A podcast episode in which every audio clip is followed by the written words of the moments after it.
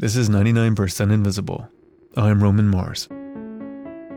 20 years ago, back in 1996, a crowd of reporters and politicians gathered in the White House Rose Garden. Thank you, Mr. Vice President. President Bill Clinton stepped up to the podium and announced that he was signing a landmark bill.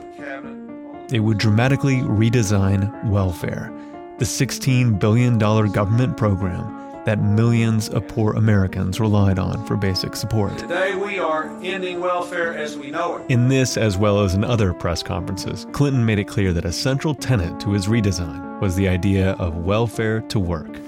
First and foremost, it should be about moving people from welfare to work. This new reform said that in order to collect welfare, recipients would need to work at a job. To transform a broken system that traps too many people in a cycle of dependence to one that emphasizes work and independence. To give people on welfare a chance to draw a paycheck, not a welfare check.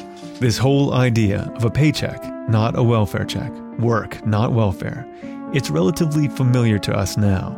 But there's a complicated backstory behind how it came to be at the center of the reforms that President Clinton passed that day in 1996. Reforms that still affect many people today.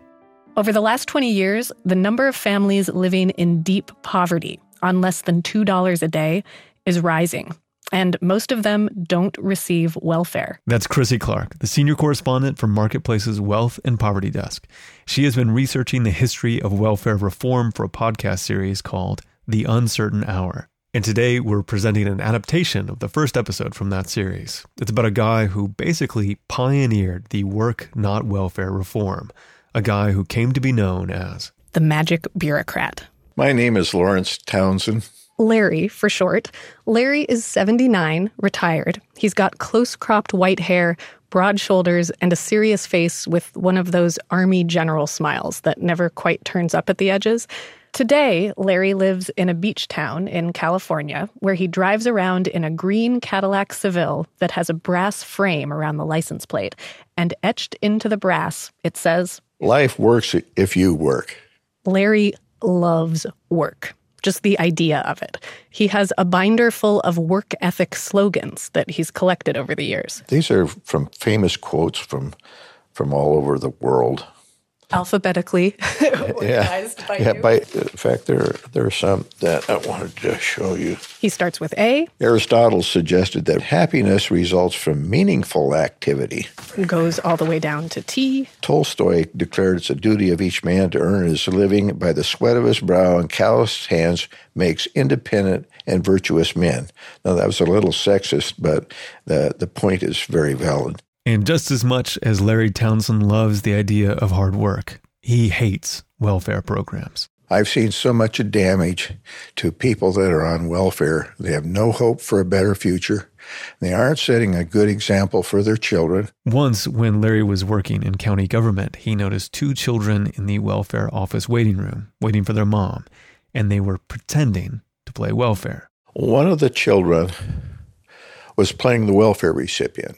The other one was the playing the eligibility worker. Now you tell me they aren't learning how to get on welfare. Like they were like like kids would play house. Playing playing house in the waiting room while their mother was in the office with the eligibility worker. Now they're catching on about the concept of getting on welfare. Now that one hurt me. And then there's the story about the two women he says he overheard in an elevator once. And this one said to the other one, My oldest child is going to become 18 and I won't get welfare benefits. You know, I need to get pregnant. These are the kind of anecdotes that get told and retold among critics of welfare. Individual moments that may not be typical of welfare recipients in general, but for critics, these stories represent all the failings of the system. But in the late 1980s, Larry suddenly found himself in a position to change welfare in a big way because he became the head of a welfare department in a big suburban county east of LA called Riverside. The way he saw it, his role in the welfare office was to invade and conquer. That was my attitude. Quick history lesson here. Since the Great Depression, when the program was first signed into law, welfare had worked pretty simply, at least in theory. If you were a single parent, if your family was poor enough, and if you met a few other technical requirements, you qualified for a welfare check. End of story. There was little expectation that mothers would work. This is James Riccio, a sociologist who's been studying welfare programs for most of his career. And he's talking about this crazy flip flop that happened over the years around who we thought deserved welfare. When the program began, the whole point was to help single mothers, mostly widows at the time, make ends meet so they could stay out of the workforce, focus on raising their kids into productive citizens. But attitudes began to change, particularly in the 1970s and early 80s. Part of it had to do with the fact that more middle class mothers were entering the workforce. So some were asking the question what about mothers on welfare? Shouldn't they have jobs too? Joe Hotz is a labor economist at Duke, and he says while most welfare moms did have jobs, at least on and off, there was this persistent group of uh, largely single mothers um, who stayed on welfare for long periods of time. They didn't work, and you know, ar- arguably had a life of dependence on welfare. And that small but persistent group of completely dependent welfare recipients started to get all this focus. There's a lot of uh, academic attention to this, certainly a lot of attention in policy circles to this quote problem of welfare dependence. Uh, and the view was that, you know, what's key to changing this was to make changes in the welfare system which encourage people to work. But then the question was how? Out in the suburbs of Riverside, California, Larry Townsend had some ideas, and his county got a special waiver from state and federal authorities to try some of those ideas out. I was absolutely stunned that I was given freedom to design a program, to implement a program, uh, to hire the staff that are needed. I felt like it was an honor, it was an opportunity, and a, and a chance to change the concept of welfare. Larry's changes happened under a California pilot program called GAIN, short for Greater Avenues for Independence. So at the time in the 80s, there was the standard welfare approach, which was like you make less than X amount and you get a welfare check every month. And there were two basic avenues counties could take to get more of their welfare families closer to financial independence. One was the education and training route. The idea here was to help poor single moms who'd often dropped out of high school to get more skills, maybe a GED, to fare better on the job market. But down in Riverside, Larry did not have much patience for that approach. His approach, much simpler. Get people into a job immediately. Just n- don't worry about are you trained enough or do you have enough education? Just get that job. We're not going to train you for years. We're not going to send you to school for years. We're going to show you how to find a job. No vocational training or GED. Just get in the workforce ASAP, any way you can. You can still hear the conviction in Larry's voice talking about this program almost 30 years later. Listen to it. How to find a job. And the point wasn't to find a perfect job or even a well paying job. But at least your foot is in the door, and how well you succeed from there is up to you. With an important catch. If you do not cooperate with us, we will take you off of welfare. Your children will still get money from us, but you won't. To carry out his Jobs First plan, Larry restructured his welfare office to run job search classes and job clubs for welfare recipients. James Riccio and Joe Hotz, the sociologist and the economist we heard from a minute ago, both sat in on some of Riverside's job clubs, and they left an impression. Imagine people sitting in a circle, uh, chairs in a circle. There'd be a job club leader who would talk about what it means to work, how to find a job. How do you approach potential employers? How do you dress? Dealing with testy supervisors. Eventually, the people on welfare would be handed a list of job leads and a telephone and told to start calling around and asking for jobs. Here's Joe Hotz again and there's a whiteboard, right? So somebody would get us, you know, an interview and it would go up on the board and everybody, you know, would pause at various points and cheer, right? This is like going to, you know, these Weight Watcher meetings where, you know, I lost 15 pounds, right? I got a job offer. And that sense of uh, this is exciting, we're doing something that's really important and novel, you could see had an impact on the, the recipients who were involved in these job clubs.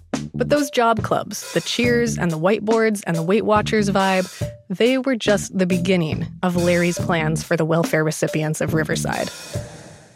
Larry says his vision was much bigger. Infect welfare recipients with a positive attitude, with the the beauty and glory of work. And so I became sort of like a preacher for work. This was a campaign to change hearts and minds and get people excited about getting a job, which involved a lot of marketing. Booklets, posters, billboards. Full of welfare to work slogans. Success stands on your backbone, not your wishbone. Action turns dreams into realities. Get into gear, start a career. The messages were printed on bumper stickers to catch the eye of a welfare recipient walking through the welfare office parking lot on buttons that the welfare intake workers would pin to their lapels. A person who aims at nothing has a target he can't miss. Be proud of honest labor. Don't wait for your ship to come in, swim out to it. But even if you somehow miss these messages on the bumper stickers and on posters and pins and outside of envelopes, it was especially hard to miss this.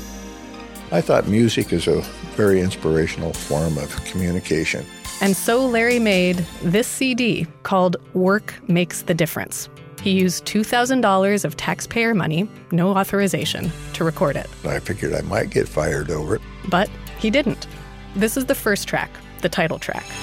Will your children be the next generation?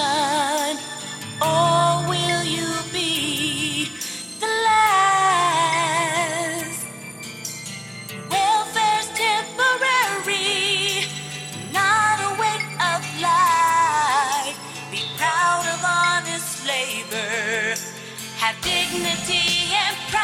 The music was made to be played in welfare waiting rooms over the PA system, to be the hold music when people called up the welfare offices.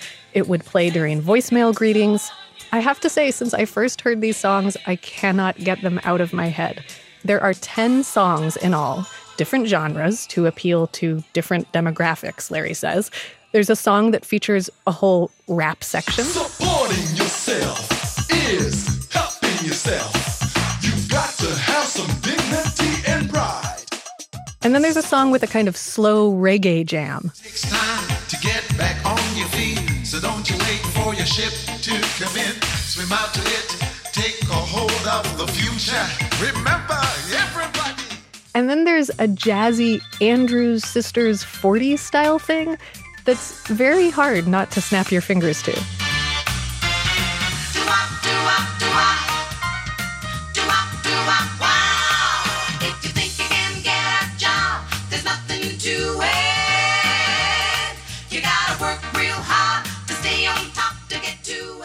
But we're not done yet. There are also three different versions of a song called Feels So Good to Have a Job Feels so good country, to have a job.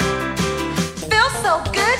Feels urban good. contemporary, Feels so good to have a job. and for the Spanish speaking audience,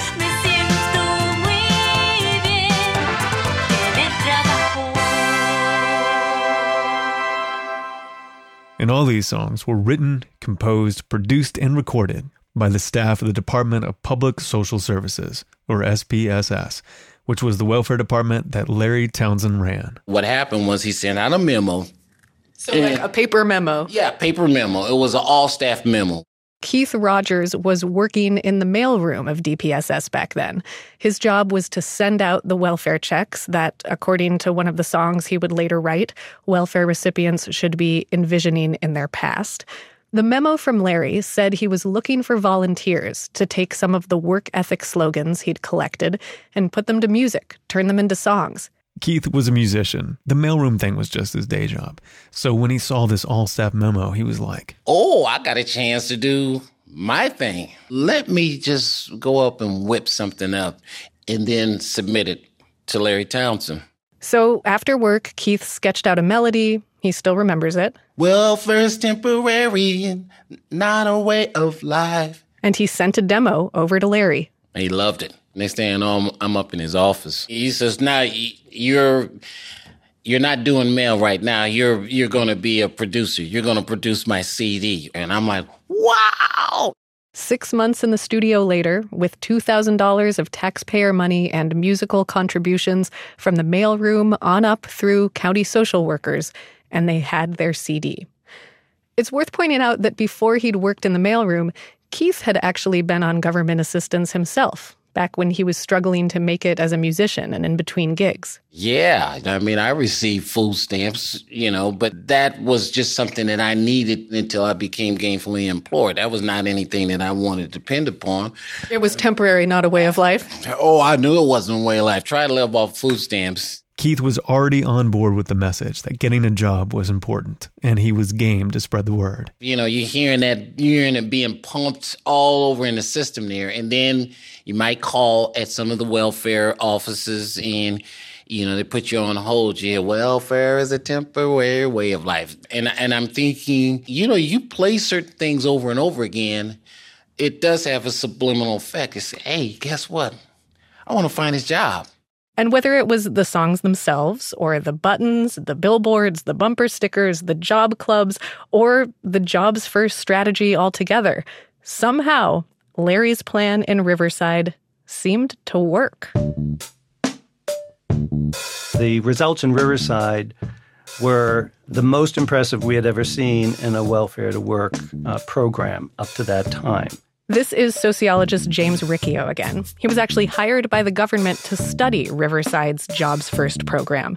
His team followed the families who participated, tracked what happened to them for five years, and compared that to what happened to families who stayed on the plain old welfare program, where they just got checks, no job clubs or job pep talks. Turns out the ones who participated in the Jobs First program, five years later, they were doing way better. On average, had earnings that were 42% higher than those who uh, were assigned to the control group. They were making 42% more money than the families who hadn't gotten any of the Jobs First stuff. James also compared the people who went through the Jobs First program in Riverside to people who lived in other parts of the state that emphasized education first. And the Riverside Jobs First group came out on top in that comparison, too. Five years later, they were employed more and had higher wages than the Education First group. And because of all of this, Larry Townsend, the director, became a kind of star in this narrow world of welfare reform. But this narrow world of welfare reform was about to widen and play a very big role on the national stage. And Larry's get a job, any job approach for welfare recipients became known as Riverside Miracle. The Riverside Miracle.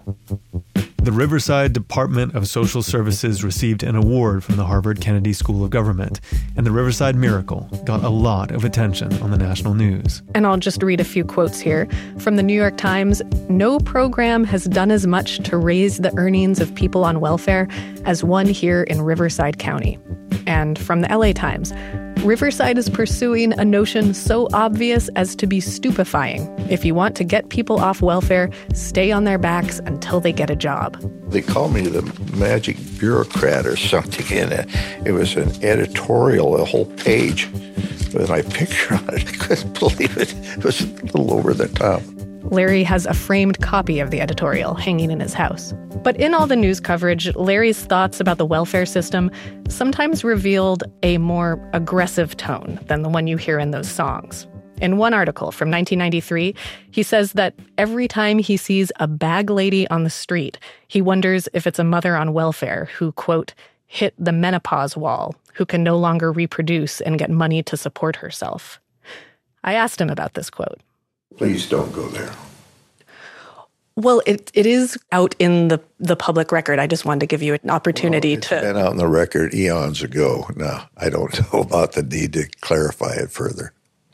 Well, since we're going into history, you know, we the part, part this whole story is about the history of the. I'd say you've done your job in that regard. So Larry clearly did not want to talk about this, but I still wanted to know whether he ever worried some of his welfare to work rhetoric might be hurtful to people. There is this tricky territory, it seems like, in discussions around this where there can be stereotypes that come up or feelings of judgment. The the example that that talks about, I it was a, a, a concept where I was concerned about ladies getting into an unfortunate situation and nobody ever helped them to discover how good they are. And that's all he wanted to say.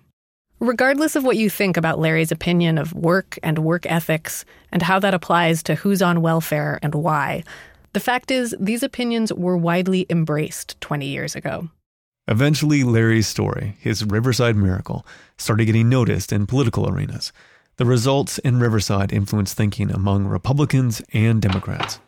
Committee will come to order. This is one of a continuing series And in the years leading up to welfare reform, Larry flew to Washington, D.C. five different times to testify before Congress as they debated how to restructure this some $16 billion program. If we have heard anything from the witnesses to date, it is work, work, work. That that will work better than anything else we might consider to attempt to cure the what we would regard as the, the failure of, a, of welfare in the United States. That's Republican Senator Bob Packwood from Oregon in 1995, just a year before welfare reform legislation would be signed into law. In Packwood's eyes, the Riverside Miracle would be the key to fixing welfare. Mr. Lawrence Townsend, who's the director of the Department of Public Social Services in Riverside, one of the outstanding success examples in the country. Mr. Townsend? And there Larry was, in a dark suit with a big blue button pinned to his lapel that read, Self sufficiency is supporting yourself.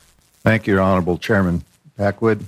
Larry told the senators all about his welfare to work program in Riverside, all the ways he had enlisted his staff to promote it. If you call Riverside County and nobody answers the phone, you'll get a work ethic message. We have posters in the waiting room. We have uh, produced a compact disc with work ethic music. Out of curiosity, what- Identify what- very much. is work ethic music? Yeah, we've we've gone commercial and we produced a, a compact disc and, and we started a new uh, singing group called the Ethics. And uh, Do you, s- do you sing uh, hi ho, hi ho, it's off to work we go, or what? Uh, But eventually the laughter would die down, and the senators would come to take Larry's methods and philosophy just as seriously as he did. Larry's dismissal of educating welfare recipients as a waste of money and time, his emphasis on getting a job, any job, both those ideas show up in various ways in the welfare reform bill that Congress passed and President Clinton signed in 1996. It had a name that Larry would approve of the Personal Responsibility and Work Opportunity Reconciliation Act. But just a few years after this change was made, it came to light that the thing that all of this reform was based on, the Riverside Miracle, it turned out it wasn't a miracle after all. The just get a job approach wasn't the magic fix that everyone wanted it to be. Unfortunately, it wasn't that simple. In the early 2000s, Joe Hotz, the Duke economist, he and two other researchers checked back in on what had happened to the welfare recipients who'd gone through the Riverside Job First program. And they compared their circumstances to folks who'd gone through other programs in counties like LA and Alameda that had focused on education and training. And what we found was that yes, indeed, work first work better in the first few years out of the treatment. But by years seven and eight and nine, Actually, the effect reversed. meaning the people who'd gotten more education, more skills training, rather than being told with buttons and songs and slogans to just get a job, any job, they were doing better. They were more likely to be still in work They were making slightly more money. and less likely to return to welfare. The effects of the Riverside miracle had all but disappeared. Joe says the Riverside Miracle had less to do with Larry's work first tactics and more to do with the fact that in Riverside back then, there was a booming job market for low skilled workers. This plan doesn't work in places where there aren't a lot of low skilled jobs. When there aren't jobs out there, you can have all the job clubs you want, right? You can have them calling as many employers as you want. Uh, it's not going to change the fact that there are no jobs. And by the late 90s, there was very, very little of this kind of labor, even in Riverside. It turns out a better name for the Riverside Miracle might have been It's not as catchy, but maybe it's something like the Riverside short term spike in the labor market that was a fluke and allowed more jo- allowed more jobs for a while or something like that. Yeah, that that's probably not going to get a soundbite. The Riverside Miracle did not look like a miracle nine years later. It didn't put people on a trajectory that was going to last a lifetime. But this discovery that maybe climbing out of poverty in an unpredictable economy takes more than job clubs and songs, that did not get the same kind of media play as the Riverside Miracle had gotten. Because in the meantime, the ship had already left the dock. The Riverside Miracle had inspired a whole raft of federal welfare reform legislation based on the get a job, any job, work first mantra and collectively changed how we think about welfare. Today we are ending welfare as we know it. And the thought of revisiting and restructuring welfare, again, just wasn't something that the federal government or the states that ran welfare to work programs had the political will to deal with anymore. Because their view was, oh, we took care of this back in 1994, 95, and we don't need to revisit it. It wouldn't be till later that the weaknesses of the get a job, any job, welfare to work approach revealed themselves on a big, painful scale. In the Great Recession that started in 2008, when job markets crashed all over the country, especially for low wage workers. Joe says the Riverside Miracle had been such a tantalizing, low cost, quick fix to poverty. Get people off welfare and into self sufficiency, just inspire them, tell them to get jobs. It was a hard approach to let go of. Unfortunately, after a while, we realized these problems are age old. Uh, it's um, if it were that simple, we would have solved it much earlier. Unfortunately, it wasn't that simple. And the people who went through the Riverside Miracle are still dealing with the bittersweet aftermath. Okay, so we got pink, pink, pink, and coral. After going through the Riverside Jobs program more than 20 years ago, Sophia Elsman has been off welfare ever since. For the last decade, she's worked in this plus size dress shop. She's the store manager, in charge of a small staff and figuring out where to put the pink sweaters so they don't clash with the coral ones. But this coral here with this set looks good.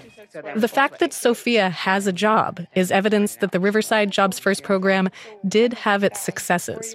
In fact, she was featured in a newspaper article in the early 90s as an example of the Riverside miracle. But for a woman in her 50s, she has a physically taxing job. She's on her feet all day, dragging racks of clothes from here to there. My hands are screwed up now. I, they cramp. And for all this, she makes less than $15 an hour. Sophia lived up to the Riverside program's name, GAIN. She found greater avenues for independence. But I asked her, Do you consider yourself a GAIN success story? Um, She thought for a long time. Yes and no, she said. And then she corrected herself. you know what? To tell you the truth, you know, I've been working for like since I was 14 years old. The work requirements, the job clubs, they were actually a bit of a distraction, she says. She'd already had low wage jobs and she knew how to get them. I felt like it was more a hindrance to me. Like gain was a hindrance? Yes, because I I had to go there. But I did what I had to do because they said I had to do it. So I did it. Sophia has moved out of poverty and off of government assistance, but she says she would have done that anyway. Welfare was just a temporary bit of help she needed when she and her husband split up. But two decades later, she hasn't moved that far out of poverty. Things are still tight. And rather than getting pep talks to find a job, any job, she wishes she'd had encouragement to get the training to do what she really wanted. I wanted to be a nurse. Probably if I got offered the opportunity to go back to school right now, I could be in a hospital being a RN. making a lot more than $15 an hour.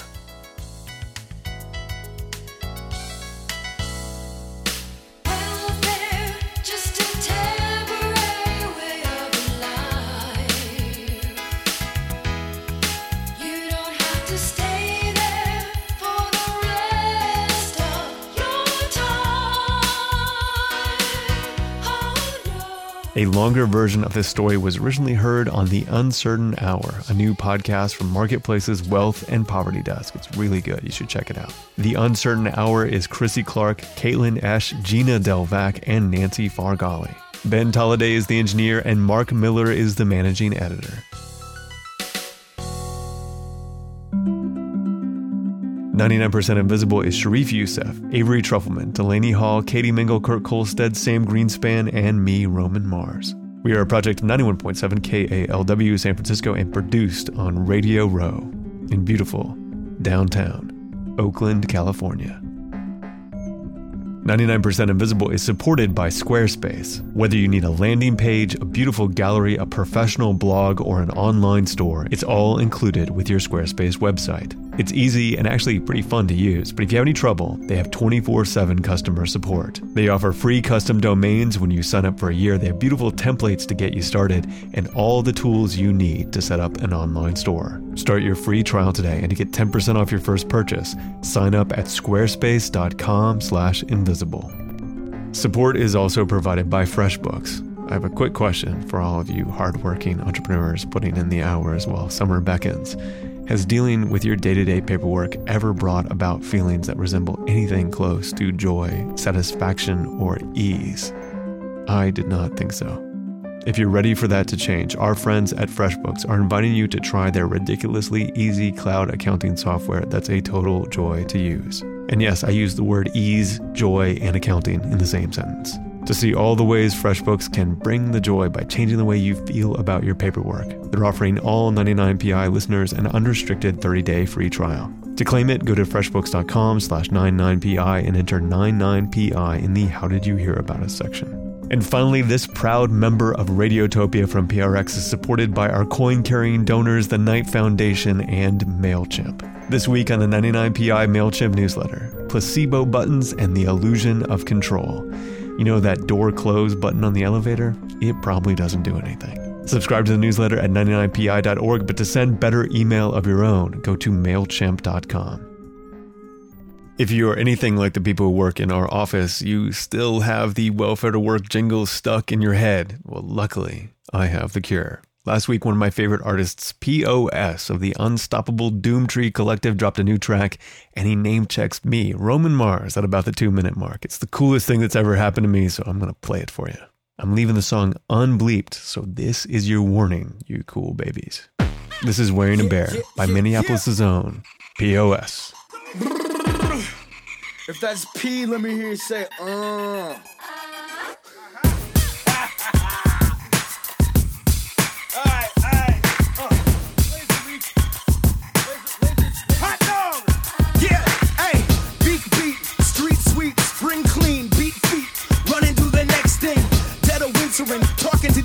Teens, splintering, making sure the foot won't win again. Default fine, everything's cool, the demeanor of a bomb pop, chilling in a pool with a bomb pop, tripping on his four finger jewels. I don't give a fuck, least about the shit that's bugging you, ayy. Watching the news, then realize not to, then theorizing about who exactly do I gotta kill. Just jokes, y'all. I'm pacifist, my anarchist. National distraction trying to break my will. Got me strolling in the infinite. Fear of getting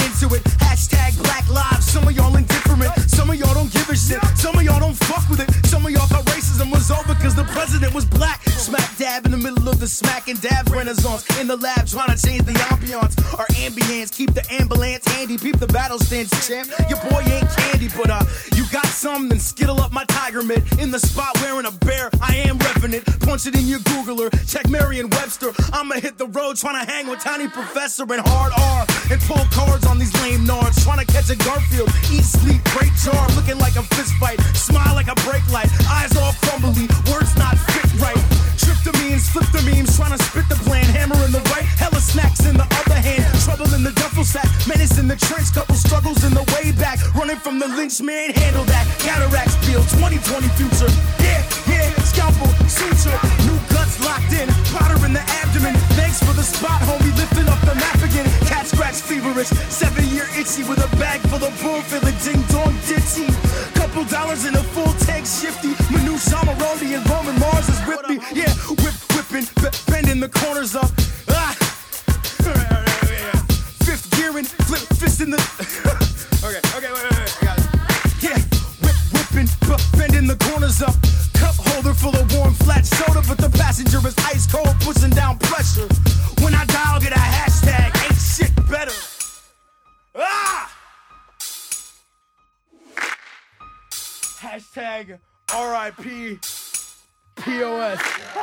Wearing a Bear by POS. You can buy it right now on iTunes. His 2012 album, We Don't Even Live Here, is one of my favorites of all time. You have to get it.